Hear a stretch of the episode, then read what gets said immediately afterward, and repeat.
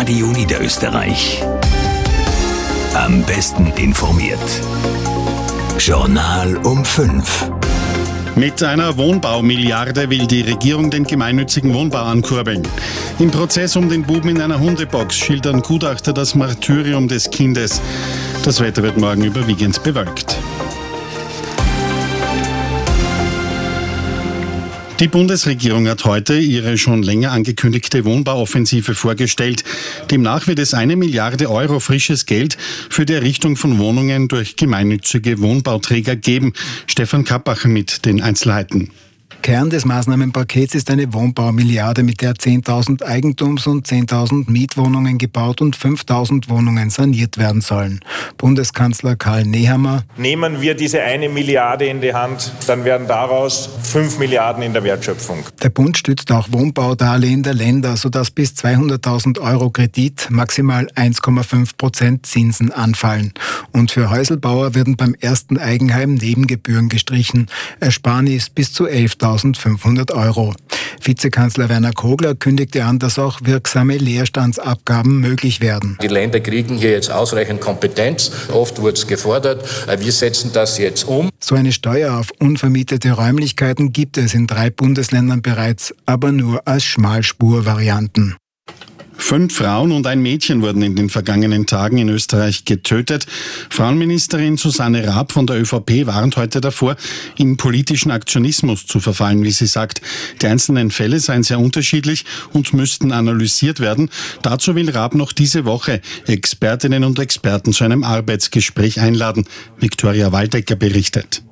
Die Brutalität der Morde sei erschütternd, sagt Frauenministerin Susanne Raab von der ÖVP heute zu den Femiziden der letzten Tage. Sie warne aber davor, diese Taten für politischen Aktionismus zu nutzen. Stattdessen wolle sie jeden Fall genau analysieren, um herauszufinden, wie können wir das engmaschige auch Gewaltschutznetz vielleicht noch fester spannen. Dazu soll noch diese Woche ein Arbeitsgespräch mit Vertretern aus Justiz, Polizei und Frauenschutzorganisationen stattfinden, kündigt Raab an.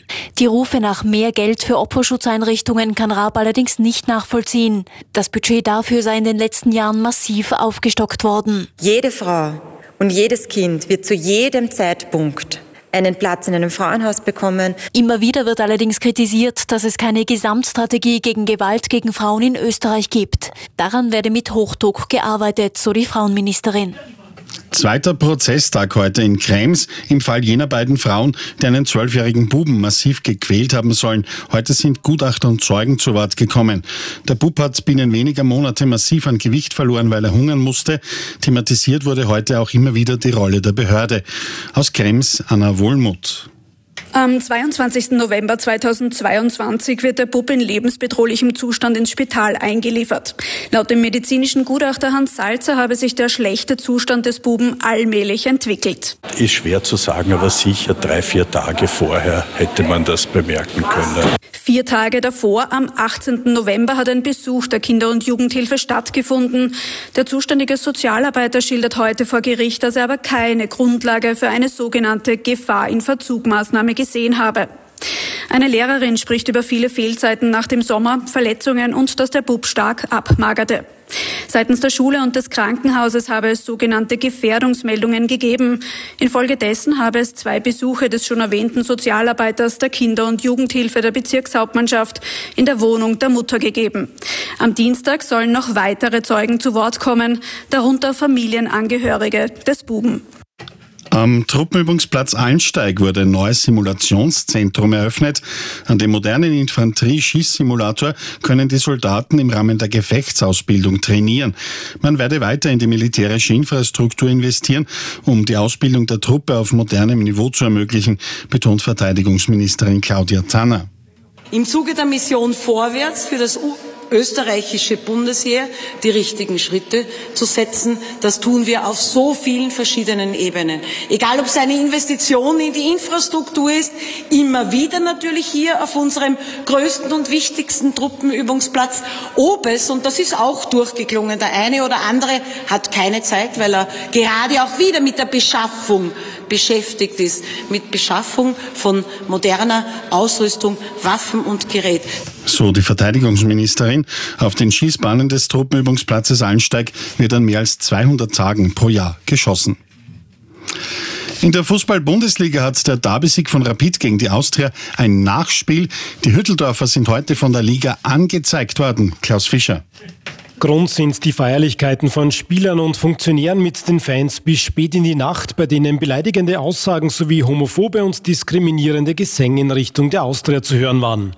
In den Skandal verwickelt sind sieben Personen, darunter Geschäftsführer Steffen Hofmann, Co-Trainer Kulowitz und die Spieler Burgstaller und Gröll. Ihnen drohen Konsequenzen, erklärt Bundesliga-Vorstand Christian Ebenbauer. Derzeit stehen zwei Tatbestände im Raum. Das ist auf der einen Seite der Paragraph 111 der Rechtspflegeordnung, die Ehrverletzung oder der Paragraph 112 112 der Rechtspflegeordnung des ÖFB. Das ist Diskriminierung. Sperren für Spieler und Funktionäre sind ebenso möglich wie ein Punkteabzug in der Liga. Die betreffenden Personen haben sich mittlerweile entschuldigt. Rapid-Präsident Vrabetz kündigt eine interne Aufarbeitung an.